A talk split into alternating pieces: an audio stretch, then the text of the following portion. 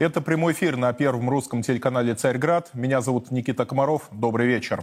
Сразу несколько сторон практически синхронно объявили потери Украины. Соответствующий слив от израильской разведки был произведен через турецкую прессу. Помимо этого, полковник США в отставке Дуглас Макгрегор также обозначил весьма существенные цифры. Но обо всем по порядку. Так, цифры израильской разведки, опубликованные турецким изданием Хурседа Хабер, гласят следующее. 157 тысяч убитых, 234 тысячи раненых, 17 тысяч находятся в плену, более 5 тысяч – это безвозвратные потери наемников из иных стран и 2500 погибших инструкторов и военных из Германии, Польши, а, Литвы и иных государств. Помимо этого потеряно практически 6,5 тысяч единиц различной бронетехники, а, около 7,5 тысяч артиллерийских систем, 302 самолета и 212 вертолетов.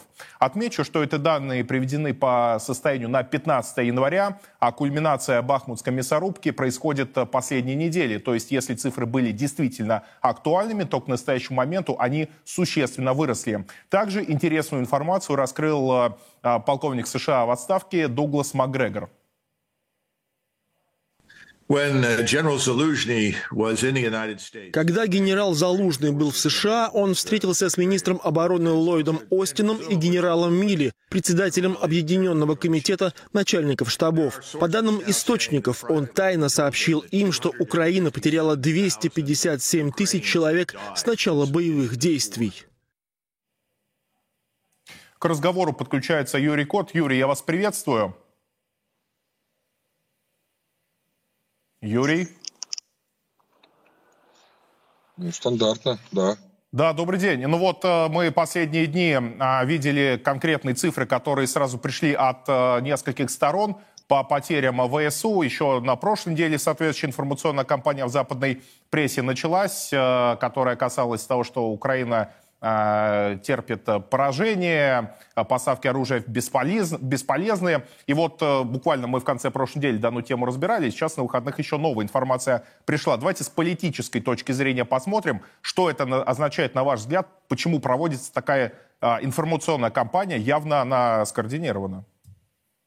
Ну, безусловно, украинская паника сегодня, она связана с внутренней повесткой, потому что к ним приехал ревизор, Американцы начали проверять, американцы республиканские начали давить на демократов с вопросом, а где деньги, собственно говоря, где результат заплаченных денег на Украине. Естественно, стрелки переводятся на Украину, начались uh-huh. внутренние чистки. Ну и в связи с этим есть необходимость так или иначе нагнетать ситуацию, потому что, ну вы же понимаете, громче всех держи вора кричит вор, точно так же, если они украли, то им необходимо поднимать градус э, всего, о том, что все пропало, исключительно для того, чтобы а, ну, их пожалели, чтобы что-то закричать, заболтать, замолчать. Вот. Это с одной стороны. С другой стороны, действительно ситуация очень сложная, потому что силы украинской армии и самой Украины, они же не безграничны. Мы же с вами видим и прекрасно понимаем, что эм, уже огромное количество, да, там вот Масад недавно выдал информацию, mm-hmm. что там 157 тысяч. Да, вот я как раз озвучивал только что. Да, но а, ну, со стороны Америки там приходит информация, что якобы Залужный вообще американцам говорит о 257 тысячах, то есть это практически четверть миллиона. Ну, 257 вот тысяч это... это все-таки безвозвратные потери, а 157 тысяч э, израильтяне называли да. убитые вместе с э, там тяжело ранеными, которые не вернутся в строй, как раз такая цифра примерно и получается, 250 Да, они согласуются между собой, конечно. Вот, но э, э, я думаю, что э, это результат как раз, во-первых, слаженная работа нашей армии. Мы сделали выводы, сделали, как говорится, поправки и получили, получив серьезный урок, начали действовать совершенно по-другому. Вот, с другой стороны, безусловно, а, на Украине воевать не хотят. Действительно, воевать а, не хотят, потому что те, кто особо хотел, они уже утилизированы. Uh-huh. Вот, а мы с вами видим вот это вот сумасшедший просто огромный вал в последнее время роликов о том, как на улице везде хватают, насильственно толкают в армию. Вообще-то но всегда как бы для русского человека, а Украина это тоже там хоть, хоть и пост, но все-таки э, часть русского Безусловно. мира, русской цивилизации, да, всегда служба в армии была почетной обязанностью каждого. Вот. Это еще со времен Российской империи и в советское время, и, собственно, сегодня. Почетная обязанность каждого. И служить в армии, это, да, это действительно, ну, я, я смотрю, в России действительно ребята, некоторые и хотели бы, да не могут, потому что не хватает там каких-то моментов, то ли по здоровью, то ли по документам. Вот. А ну, кстати, у нас это действительно распространенная ситуация, когда добровольцы приходят в военкомат, их э, разворачивают, говорят, ну, не надо сейчас. Слушай, ну это абсолютная правда. Ну, да. я там далеко ходить не буду. У меня очень близкий мне человек вот э, пошел э, буквально вот недавно собрался пойти добровольцем, и его развернули, потому что у него там есть определенные нюансы. Первый нюанс это еще там э, не стал пока что гражданином ВНЖ статуса. Uh-huh. Второй нюанс у него близкий родственник находится на Украине, очень близкий по, по, по линии, и поэтому сказать, что мы брать вас не можем при всем вашем желании. Поэтому а, тут надо еще заслужить эту возможность. То есть в России не берут э, даже тех, которые хотят, а на Украине хватают просто за шкирбан.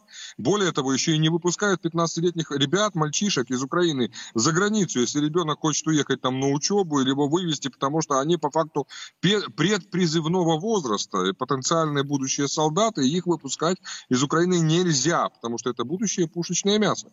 Вот вы, вы понимаете, в какой ситуации мы, мы столкнулись? Весь ужас заключается еще в том, что параллельно с утилизацией мужского населения Украины мы слышим заявления со стороны Польши, некто Муравецкий, да, говорит о том, что давайте-ка мы заведем польские, польские войска на Галичину, на Западную Украину, и таким образом вас обезопасим от ужасной России, да. То есть э, мы понимаем с вами, что некому противостоять этому Муравецкому и польской экспансии, потому что основную часть мужского населения, активную часть мужского населения утилизируют на линии фронта на войне с нами. Вот э, и таким образом Запад постепенно, постепенно собирается поглощать эту несчастную землю, землю, как бы многострадальную, политую русской, русскую землю, политую русской кровью. Причем здесь я бы что еще добавил про Западную Украину. Если раньше, там, тот же 14 год мы вспомним, в основном а, мобилизовали, хватали населения Юго-Востока бывшей Украины. И в начале а, в феврале, в марте тоже в основном мобилизация шла, во всяком случае, как это а, мы можем судить по тем материалам, которые, по той информации, которая приходила, именно на Юго-Востоке, в центральной части Украины. А сейчас э, все то же самое происходит на Западе и в Черновцах, например, уже нельзя встретить э, мужское население на улице. Все либо по домам сидят, либо отловлены. А это вот э, те самые западные области, которые до настоящего момента, можно сказать, бросали русское население а, Юго-Востока, Новороссии, Малороссии в а, топку этих боевых действий. Юрий, а вот э, с такой точки зрения давайте посмотрим. Можно ли сказать, что нынешняя спецоперация, нынешний конфликт – это конфликт на истощение именно человеческого ресурса, как бы нам это, может быть, не совсем приятно было бы говорить, потому что Украине, с одной стороны, поставить сколько угодно вооружений – о качестве мы говорить не будем, но э, тех же БМП наделали в 60-х, 70-х годах тысячи и десятки тысяч даже э, денег, тоже дадут сколько угодно, для Запада это небольшие деньги. И единственный ресурс, который конечный, это именно э, население Украины, которое можно мобилизовать и отправить э, воевать. Вот э, так ли это?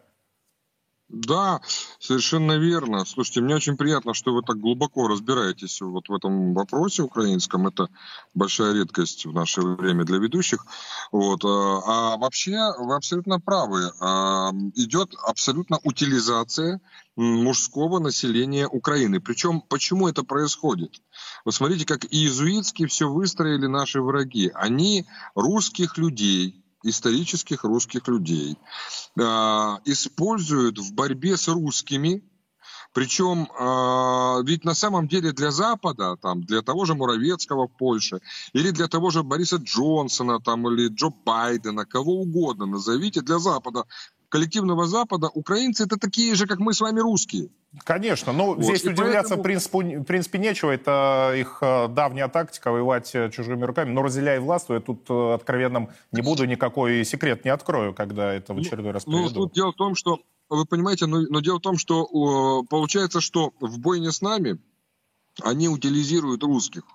Утилизируют русских. Более того, если посмотрите, они вот этот известный свой план Интермариум, так называемый, uh-huh. да, ну или по-польски это от моря до моря. От моря до да, моря, то есть да. они этот кордон, который разрывает Россию с Европой, прежде всего с Германией, они выстраивают, у них получается это сделать, они максимально лишают местное население мужского фактора. Остаются в основном старики, женщины, дети.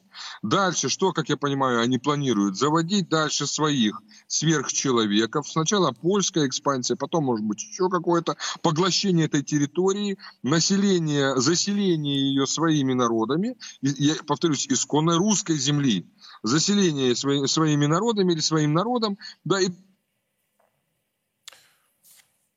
К сожалению, в прямом эфире всегда бывают какие-то неполадки, но вот Юрик да, нам ну, вернулся, да, насколько да, я понимаю. И постепенное, постепенное давление на а, Россию с постепенным продвижением и экспансией на наших южных землях. То есть э, вы же вспомните, они же в своих планах о том, что Украина, хотя мы прекрасно знаем, люди, знающие историю, понимают, что это выдумка, чистая выдумка русофобская поляков, которую потом дополнили Австро-Венгрии, к сожалению, реализовали большевики, дав зародыш, Укра... да. э, зародыш государства. Да, мы понимаем с вами, что они же говорят, что Украина, она же у них какая? Она захватывает и Кубань, да, она распространяется на территорию нынешней Белоруссии отчасти. И она там дальше, то есть у них Украина, она практически безбрежная, она будет, э, они готовы расширять границы этой Украины бесконечно до тех пор, пока не будет, э, собственно, перестанет существовать Россия. Поэтому, конечно, когда они сегодня утилизируют мужское население, они смотрят далеко вперед.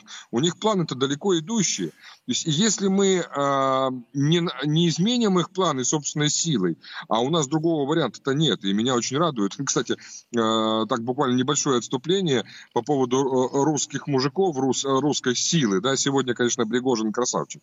То, что он заявил там в самолете, когда он сел... А давайте мы попросим э, продюсеров, цитат. может быть, этот э, видеоматериал короткий на 30 секунд найти. Если не сейчас включить, да. то по ходу нашего эфира обязательно вернемся к этому. Слушайте, это же цитата из известного фильма «В бой идут одни старики». Если помните, там был это герой Леонида Быкова, замечательного нашего а, актера, который, собственно говоря, вызывал там, выходи, говорит, биться, ну, фашистов вызывал на бой в, в воздухе, говорил, выходи биться один на один, на взлете бить не буду, подпись маэстро.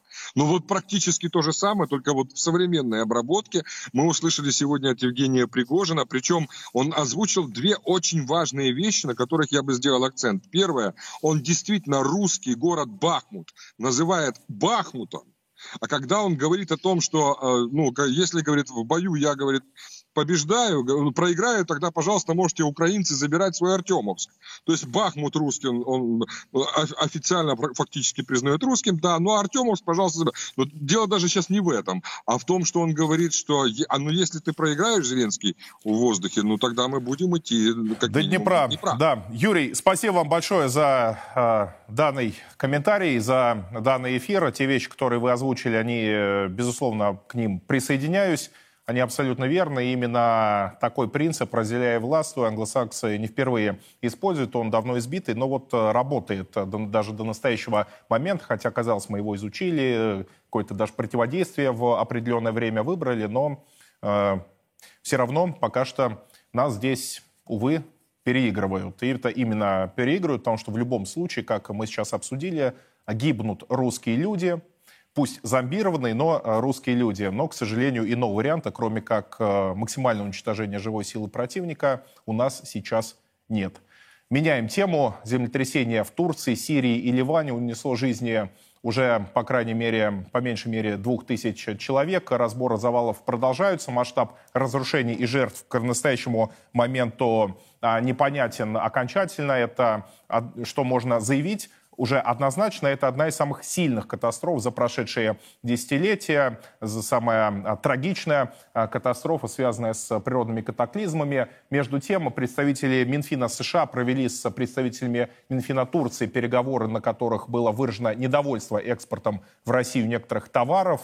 Так США предупредили турецкие банки о риске санкций из-за торгового сотрудничества а, с Россией. То есть вот на Турцию идет самое настоящее давление. Ко мне подключается Фархат Ибрагимов. С ним обсудим данную тему. Фархат, э, я вас приветствую. Никита, добрый вечер, приветствую вас, рад вас видеть и слышать. Давайте вот сначала к той трагедии, которая сегодня произошла в Сирии, в Турции, в Ливане. Вот э, если с э, политической точки зрения смотреть, ведь мы знаем в Турции выборы в этом уже году, через несколько месяцев, как вы считаете, повлияет или как-то последствия а, данного землетрясения на шансы Эрдогана, потому что мы знаем, как э, противники Эрдогана э, использовали ранее каждый буквально факт, э, и сейчас наверняка что-то пытаются извлечь из вот этой катастрофы. Ну, наверное, все-таки антагонисты Эрдогана попытаются предпринять какие-то усилия для ослабления позиций э, турецкого президента. Если власти Турции не предпримут в кратчайшие сроки соответствующих усилий, не предпримут э, каких-либо шагов по стабилизации обстановки в стране, потому что мы с вами знаем прекрасно, что экономическая ситуация в Турции, она действительно желает оставлять лучшего по целому ряду проблем. Но И восстанавливается, это... я хочу заметить, если у них инфляция еще пару месяцев назад 82%, 52% была в годовом выражении, сейчас вот 55, буквально вчера или позавчера статистика была опубликована.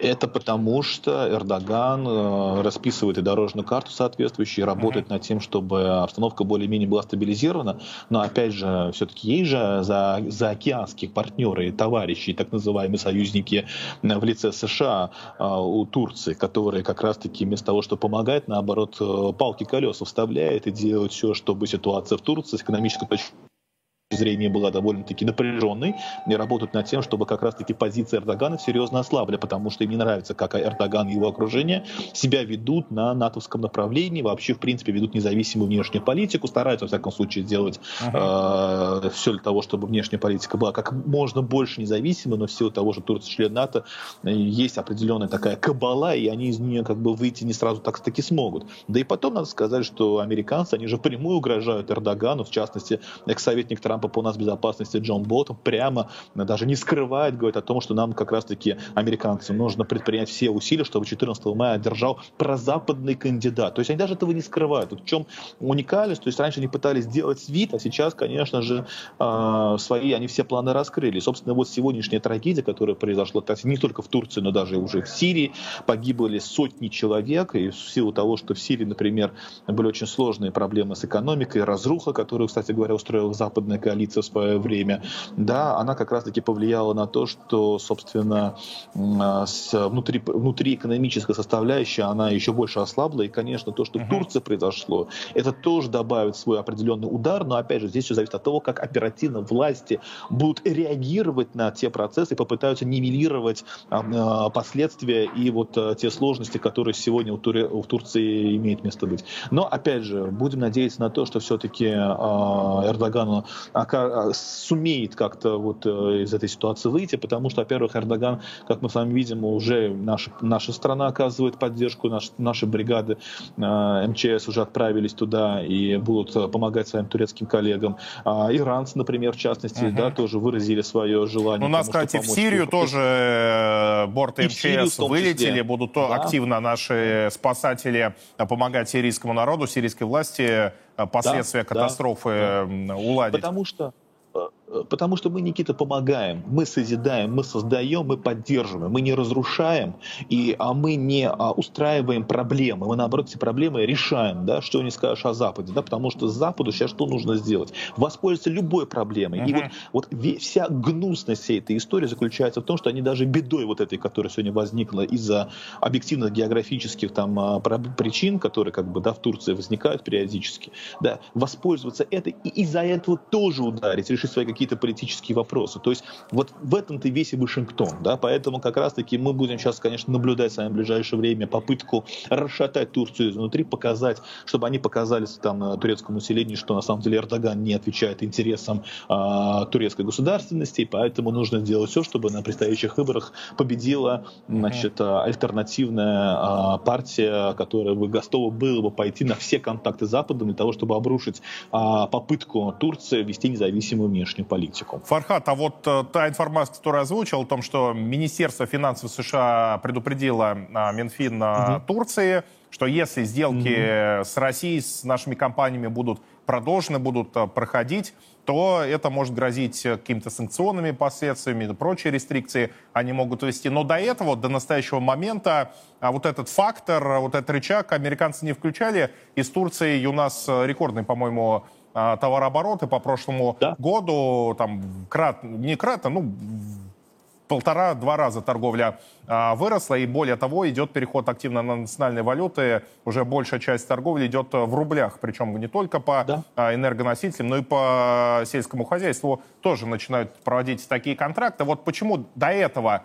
они, американцы, не обращали внимания на этот фактор, а, не задействовали этот рычаг, а сейчас начали. Это опять с выборами связано? В том числе и с выборами, Никита, и вы совершенно справедливо отметили по поводу роста товарооборота, который увеличился у нас на полтора, как минимум полтора раза, как раз-таки совершенно а, точно это отметили. И как раз-таки, надо сказать, что американцы до этого давили на турецкую сторону. В частности, например, мы с вами помним еще летом, осенью а, карты мира спокойно функционировали на территории Турции, но потом Минфин как раз американский предпринял а, все возможные рычаги воздействия на того, чтобы у нашей национальной платежной системы в Турции возникли определенные проблемы. Поэтому, собственно, но там решили решили а, эту проблему? Там решили, воп- да, э, решили вопросы, uh-huh. но как бы все равно это давление уже оказывалось. Uh-huh. То есть уже такие, скажем так, первые ласточки уже прилетали. И давали ясно понимать Анкаре, что как бы вы не заигрываетесь с Россией, потому что вот будут серьезные неприятности. Потому что Турция пытается тоже вместе с нами, вместе там с нашими китайскими, иранскими друзьями, партнерами формировать новый мировой порядок. В частности, у нас будет сформироваться новая экономическая какая-то определенная единица, какой-то союз. Да. Турция пытается в этот союз влиться, понимать прекрасно, что гегемон гегемон Запада, он рушится, а для того, чтобы как раз этих целей достичь, и, чтобы, наоборот, чтобы Турция этих целей не достигла, нужно, конечно же, американцам давить. Ведь кроме шантажа каких бы рычагов давления, они больше делать ничего не могут. Угрожают войной, военным вторжением, санкциями и так далее. Это все в духе американцев. Сейчас как раз-таки удобный момент вот в преддверии президентских выборов еще больше надавить на Эрдогана. Мол, ты ведешь себя очень непослушно, нужно с тобой разобраться, потому что у нас есть люди, которых мы подбираем, которые могут тебе составить альтернативу, которые могут за собой повести толпу и устроить себе, скажем, такой условный турецкий Майдан. Тем более, что в Турции нечто подобное уже практиковали. Еще uh-huh. в 2013 году, когда в Стамбуле вышли, ну, это десятилетняя история давности, когда они выходили на площади и там пытались вернуть Эрдоган, не получилось. Потом в 2016 году, а мы с вами прекрасно помним, да. в 2016 году еще вице-президентом Байден как раз-таки за этим всем следил, будучи вице-президентом а, США в администрации Обамы, как раз-таки он курировал лично этот вопрос для того, чтобы у Эрдогана были неприятности. И даже некоторым данным, там, по некоторым источникам там, американских изданий, якобы даже хотел, чтобы Эрдогана физически устранили. Поэтому в Турции как раз-таки понимают, кто сейчас есть в Белом доме, кто всем этим ирлизонским балетом правит. И понятное дело, что они крайне заинтересованы в том, чтобы Анкара а, давлела к Москве, чтобы Анкара тянулась к нам, тянулась к сформированию нашего нового такого альтернативного Евразийского союза. Турции было бы свое место отведено, как бы, да, и, собственно, на Ближнем Востоке мы даже с вами видим по сирийскому вопросу, когда Турция, Иран и Россия создали свой э, треугольник геополитический, где ну, они... Да, вы говорите э, успешно... про макрорегион, я бы его даже да, расширил. Да. ЕАЭС, Иран, Турция и вот. ряд иных стран, может быть, Египет да. еще подключится, учитывая, э, как отношения развиваются в последнее время между Россией и Египтом. И, Фархад, последний вопрос, последний момент, да. на который я хотел бы обратить да. внимание. Вся эта ситуация она будет ли толкать Эрдогана в сторону России, вот таких, такой употреблю термин, а, поскольку нужно все равно на кого-то опереться. Китай далеко, непонятная внешняя политика, ну понятная, но не, немного геополитических ресурсов, геоэкономических много, геополитических нет. А вот mm-hmm. Россия, по сути дела, единственный вариант, чтобы опереться и а, оказать Соединенным Штатам противодействие. А, Никита, если дальше американцы будут оказывать давление на Эрдогана, а все идет к тому, что это давление будет только расширяться, то, конечно, а, позиция Эрдогана в отношении России только будет усиливаться. И более того, я бы хотел бы это особо подчеркнуть в эфире вашего телеканала, общество в Турции настроено пророссийски в целом. Да, 75% по-моему, Россию поддерживают в да. текущем а, конфликте, если я не ошибаюсь, 75 Это все говорит об этом. Да, как раз-таки это все говорит о том, что Эрдогану тем более есть э, запрос и его электората, и общество в целом на то, что чтобы российско-турецкие отношения только укреплялись. Спасибо большое, Фархат. Ну, такой вывод сделал, что чем лучше, чем хуже, тем лучше. А такая формула зачастую применима и к ситуации в Турции, может быть, э, тоже будет актуально. Переходим теперь к нефтянке. А так, ценовое агентство «Плац» с конца января запустило расчеты стоимости Юрлс на базисе в портах Индии. И дисконт Юрлс бренд здесь, внимание, составляет всего лишь 18 долларов. А я напомню, что в настоящий момент для определения уровня налогообложения Минфин пользуется расчетами агентства «Аргус», которое по декабрю нам дало среднюю цену за Юрлс в 49,5 долларов за баррель. Ну, в общем, путаница с настоящей, с истинной ценой на нефть продолжается. Как выходить из ситуации, обсудим а, со Станиславом Митроходовичем. Станислав, добрый вечер. Добрый вечер. Ну, смотрите, это вот комедия какая-то, что происходит в последние недели. Аргус дает одни цифры, Плат сейчас выкатывает другие. Минфин не имеет свои а, индикаторы и поэтому вынужден опираться на данные а, западных агентств. Из-за этого страдают а, а, доходы бюджета, которые рассчитываются по одной цене, там на самом деле совершенно другая. Давайте вот кратко так ситуацию обрисуем. Что вообще происходит? Это нормальная ситуация или нам, может быть, здесь э, кажется, что все очень э, и очень э, запутанно и анекдотично? Ну, я думаю, ненормальной ситуацией является сам факт, что налоги в России рассчитываются на базе котировок западных агентств, которые вполне себе могут иметь собственную повестку дня, в том числе политически мотивированную. Поэтому, конечно, нужно из этого уходить и не просто привязываться к оценкам другого западного агентства или к другому сорту нефти. Надо делать свое ценовое агентство, может быть, на базе Минэнерго или еще какой-то структуры, которое бы давало свою собственную оценку цены российской нефти. Наверное, это агентство работало бы в взаимодействии и компаниями, и потребителями, э, которые у нас находятся в странах за пределами западной юрисдикции. Потому что иначе у нас и налог э, на добычу полезных ископаемых содержит в себе коэффициент, который связан с ценой нефти, и, разумеется, экспортная пошлина, и налог на добавленный доход это содержит. Поэтому от этого надо уходить, конечно. Что касается Аргуса. Ну, Аргус э, всегда считал стоимость российской нефти в портах Европы. После того, как российская нефть перестала идти в Европу, ну, бессмысленно указывать стоимость российской нефти в порту Европы, если она туда не идет. Они стали указывать стоимость российской нефти в Приморске, других, ну, в Усть-Луге. Ну, то есть это как минимум без uh, учета стоимости фрахта и стоимости страховки, это где-то 10 долларов плюс-минус добавляется как минимум. Ну и даже больше, потому что надо танкер ну, сказал, как Индию, минимум, да. дорого. Да, поэтому логично, конечно, считать стоимость российской нефти в портах Индии. Я тоже не уверен, кстати, что новые эти оценки обязательно достоверные, что там все Конечно. эти индийцы готовы все рассказывать. Там тоже много всякого схематоза в хорошем смысле слова. Там дирхамы вот теперь используются для того, Да, это мы еще обсудим. Покупать.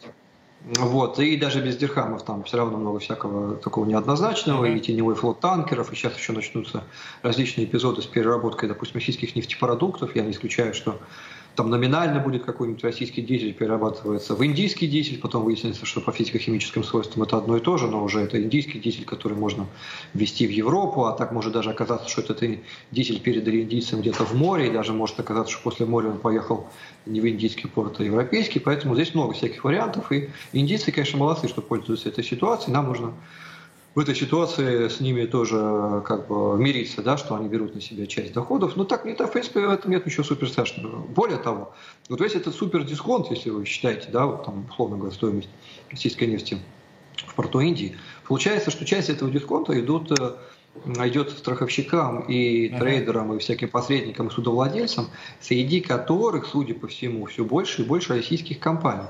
То есть то, что недополучила, скажем, нефтяная компания, может получить судоходная компания, которая, я не удивлюсь, может оказаться с этой нефтяной компанией еще какую-нибудь связку. А, Станислав, Поэтому... вот... Да, да, продолжите мысль.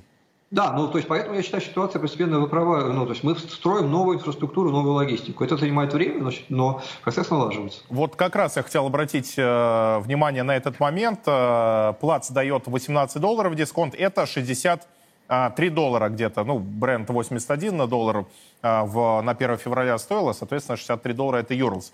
Потолок, как мы помним, 60 э, долларов нам ввели. Значит ли это, что а, фрахт, страховка, вся вообще эта инфраструктура транспортная с Индии у нас уже выстроена так, что мы можем не обращать внимания на потолок и уже не зависим здесь от а, западных а, компаний как по фрахту, так и по страховке. Чего мы, кстати, опасались. Ну, видимо, частично все-таки продолжаем зависеть. Просто я сейчас не знаю, какой процент именно российской нефти страхуется при поставках в Индию, например, западниками, и какой процент перевозится а, именно объем этого самого нефти. Какой-то есть, но сейчас, наверное, никто не скажет, сколько именно, но он стал меньше, чем был раньше. Он был меньше, чем месяц назад. Он намного меньше, чем был два месяца назад. Даже, вот, опять же, западные агентства признают, например, что если раньше две трети российской нефти морским путем перевозилась компаниями, которые зарегистрированы в западных юрисдикциях, то сейчас одна примерно треть. Я думаю, скоро будет еще меньше. Вот. Будут компании из, из, из восточных стран, там, ближневосточных, азиатских и российские, безусловно, тоже. Что касается потолка, потолок именно для конечного пользователя, для конечного потребителя нефти. То есть если потолок, э, условно говоря, там 60, а Э, ваша нефть в конечном порту стоит, например, 55, там, а после перевозки она стоит больше, чем 60, то это все равно легально, специально сделано, чтобы мы продолжали пользоваться греческими и прочими судоходными компаниями. Но это все равно переходный период, это все равно, может быть, оставшие какие-то месяцы, может быть, это uh-huh. останется там ну, 10-15%. Мы уже значительную часть перенаправили, по крайней мере, по сырой нефти. По нефтепродуктам это происходит на наших глазах, тут чуть более сложная история, просто потому что большинство стран хотят сами зарабатывать на нефтепереработке, поэтому они сами имеют заводы. Поэтому перестроить сырую нефть обычно проще, чем нефтепродукт. Но, в принципе, тоже варианты есть, я их там часть уже обозначил выше.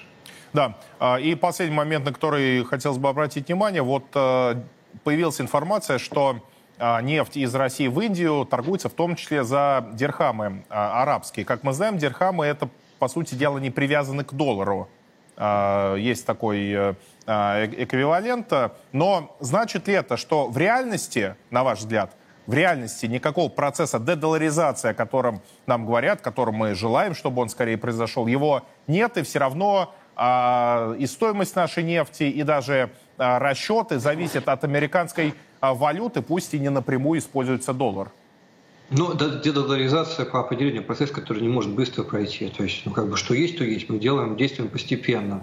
Например, хотя бы сам факт, что транзакция не может быть заблокирована, потому что она формально не в долларе, а в другой валюте, это у нас уже прогресс. Это частично дорога к дедоларизации. Ну, а к тому, чтобы устанавливать еще и цены, вне западных бирж, да, чтобы мы не просто говорили дисконт к бренду, который определяется на базе западных бирж. Да, если мы хотим какие-то заключать двусторонние, там, многосторонние соглашения, но не с западным миром, а с, условно с восточным, это требует еще большой работы. Но я рад э, тем новостям, которые сообщила Рейтерс. Я думаю, ну, на тему Дирхамов. Uh-huh. Я думаю, что Рейтерс об этом сообщил не столько для того, чтобы признать какие-то успехи российские, чтобы скорее как бы настучать наверх, да, что видали, типа, они там что-то придумали, мутят там с другими валютами, ну и хорошо, хорошо, что у нас это получается. То есть это переходный считаю, период в любом случае, Дорогу осилит идущий, да, это переходный период. Надо, надо с чего-то начинать. а в, чем, а в чем сложность? Вот используем дирхамы, а почему не рупии, не рубли? Казалось, у нас двухсторонняя с Индией торговля, тем более то, что по той же страховке, насколько я понимаю, а, Индия дала добро, аккредитовала соответствующие компании. По флоту тоже подобные процессы происходят, а вот по валюте все равно используем валюту третьих стран. В юанях проходили сделки. Ну, юань, ладно, еще там более-менее а, ликвидная валюта. А дирхам это зачем? Почему? В чем проблема рупии использовать рубли? Ну, во-первых, там все-таки большой объем торговли, поэтому мы говорим, что для разных частей, ну, в разные сделки, разные компании, в разных валютах uh-huh. заключается. То, что Рейтерс написал, и то, кстати, мы сами не обязаны абсолютно точно верить тому, что пишет это уважаемое агентство, да? Конечно. Они много чего писали в свое время. Это часть торговли, которая идет через посредников в Эмиратах, потому что есть трейдеры, которые везут. Я думаю, что есть и страховые компании, и перевозчики, которые зарегистрированы в Эмиратах. Там большой объем нефти. Россия сейчас контролирует около четвертой части всей индийской нефтяного импорта, а Индия огромная страна, на полтора миллиарда человек. Поэтому там, я думаю, есть разные валюты, в том числе те, которые идут через арабов, торгуются через дирхамы, почему нет. Э, значит, те компании, которые этим занимаются, знают, куда дирхамы потратить. Значит, они для них достаточно ликвидные э, валюты. Значит, на них можно купить что-то другое, где-то оборудование, где-то какие-то другие услуги, там, финансовые, еще какие-то. Нормально, то есть вода дырочку находит. Если сейчас с применением этой валюты, хорошо. Если завтра выяснится, что выросла доля рубля российского, так еще лучше будет. А в Индию где-то сейчас э, полтора миллиона баррелей в сутки идет, насколько я понимаю. Да, это очень большие объемы. То есть мы там начали вообще больше, чем 10 раз меньше было. Сейчас выросли до колоссальных каких-то показателей. Индия, Индия на первое место вышла по поставкам, а даже Китай только именно морским путем э, не закупает, правильно? Да, но в Индии уже у нас нет нефтепровода, а в Китае... Нет, я, про, мор, я про морские поставки, да, говорю. Потому что да. действительно удивительная ситуация. У нас в Индии почему торговля не развивалась а, за прошедшие годы. Ну, не активно, скажем так, развивалась. Там 10-12 миллиардов долларов торговый оборот был. Логистика неудобная, что от черноморских а, портов, что от дальневосточных примерно одинаково и очень долго ехать. А теперь, видите, все-таки логистика и а, не, такой, не такая большая проблема, как оказалось. Коридор МТК Север-Юг как окончательно ведут. Но здесь он, нефть, конечно, по нему вряд ли будут поставлять, но тем не менее иные товары, контейнерные грузы пойдут еще как. Поэтому Индия действительно страна очень перспективная. 30... Да, и самое главное, нас, вот, нас же всегда говорили, что европейский рынок для вас закроется из-за энергоперехода, uh-huh. то есть мы все равно не будем Нам рано или поздно все равно будет переключаться на те страны, которые там, ну, какое-то количество десятилетий еще будут использовать традиционные углеводороды. Поэтому просто 22 год ускорил этот процесс который неизбежно так должен был произойти. А дальше, как мы знаем, а, как, к сожалению, часто бывает, все равно бы затормозили, оперативно схем бы не нашли, и так все это откладывалось и откладывалось, и деньги бы, бы теряли. Ну, действительно, позитивные новости приходят, но с того, что мы начали, это определение истинных, настоящих котировок на нашу нефть, эту проблему, конечно, скорейшим образом нужно решать. Там и по бренду появляется информация, что правительство определит 10%, э, 10 долларов от стоимости бренда максимальный размер дисконта, от него будет рассчитывать налоговую базу. Ну, посмотрим, чем это закончится. Станислав, спасибо вам большое за компетентный анализ. Еще неоднократно с вами встретимся в эфире. И к иной теме переходим. По итогам 2022 года Россия стала четвертой в мире страной по размерам золотовалютных резервов. Такие данные публикуют РИА Новости, опираясь на собственные расчеты. А крупнейшими золотовалютными резервами в мире на декабрь 2022 года располагает Китай. Это 3 триллиона 310 миллиардов долларов. Затем следует Япония, 1 триллион 270 миллиардов. Третье место у Швейцарии 924 миллиарда долларов. Россия занимает четвертое место 582 миллиарда долларов. Но здесь я бы какой момент, на какой момент обратил а, внимание. Эти 582 миллиарда включают в том числе и замороженную часть 300 миллиардов. То есть на бумаге они действительно существуют, там действительно где-то хранятся, на каких-то счетах даже они записаны. Но а, в действительности распорядиться а, мы ими не можем. А, и вот, э, получается, так-то четвертое место юридически формально, а по факту а, далеко не четвертое. Тем не менее, будем э, тему эту обсуждать. Э, Лазарь Бадалов ко мне присоединяется. Я вас приветствую. Да, добрый вечер. А, скажите, пожалуйста, вот золотовалютные резервы. Сейчас ситуация крайне поменялась по сравнению с 2021 годом, и мы понимаем, что политика в отношении а, управления резервами должна меняться. Об этом мы говорили в 2022 году. Но в 2022 году нужно было оперативно реагировать на вызовы и было не до разработки новой политики. Вот на ваш взгляд сейчас, э, когда ситуация более-менее устаканилась, когда экономика вновь возвращается на траекторию роста, когда с, той же, с теми же нефтяными, нефтегазовыми доходами разбираются и когда в течение нескольких месяцев а, сверхприбыль по нефти точно будет. Э, что делать, э, как управлять резервами, вообще нужны ли нам они сейчас? А, понимаете, э, вопрос резервов — это только лишь один элемент или один инструмент экономической политики государства. Я ставлю вопрос более глобально и поднимаю речь о том, что нужно думать не о том, как распоряжаться золотовалютными резервами в новых э, условиях.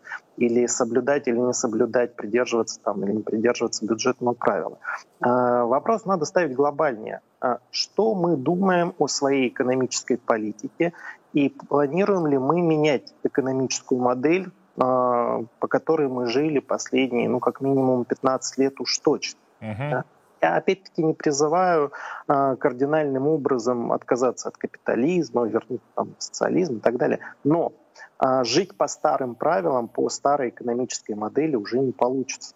И вот э, мы можем много обсуждать вопросы, связанные с тем, что э, вот сейчас какую-то часть резервов заморозили, и какая-то часть остается ликвидной, доступной для использования.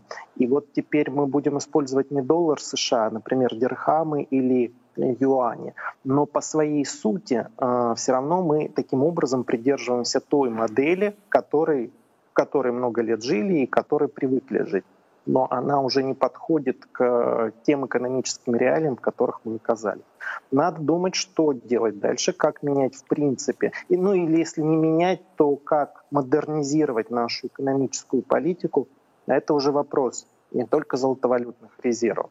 Это вопрос того же самого бюджетного правила, это вопрос э, использования Э, валюты в расчетах, это использование э, вопроса. Ну да, это широкий спектр, но вот я полностью с вами согласен, поменять доллар на юань или на там, дирхам и на что угодно, это вот все то же самое, абсолютно, но э, начинка меняется, форма остается. Но, на ваш взгляд, вы сказали, надо думать, как менять политику. На ваш взгляд, в правительстве, в Центробанке об этом думают? Такие э, мысли, во всяком случае, они заметны? Либо мы в 2022 году понимали, что все-таки э, они реагируют на ситуацию, сейчас от них требуют что-то, там, каких-то новых стратегий, долгосрочных концепций, ну, не, невозможно. Пусть они лучше э, кризис преодолевают, но сейчас уже, как я сказал, ситуация стабилизировалась. Вот сейчас, на ваш взгляд, э, просветление некое а, у тех, кто отвечает за финансово-экономическую политику, виднеется? А, достаточно сложный момент, да, потому что не зная, что происходит внутри, а, но с точки зрения вот... Э, ну, тех действий, что... которые они сейчас предпринимают.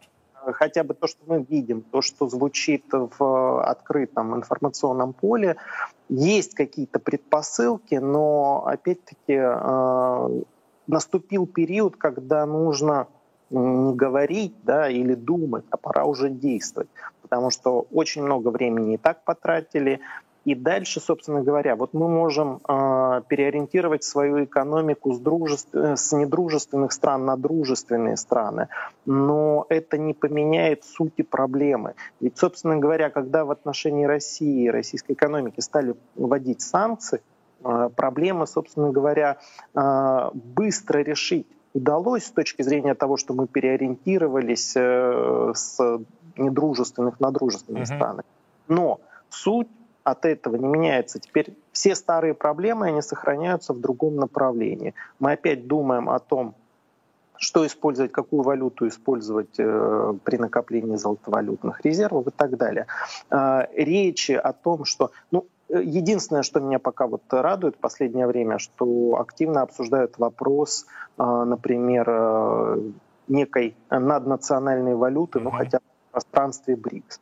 Хорошая предпосылка. Да, вот. но это я бы сказал, э, если такой произойдет, это будет революционным изменением, которое похоронит э, существующую Бреттон-Вудскую систему, основанную на гегемонии доллара.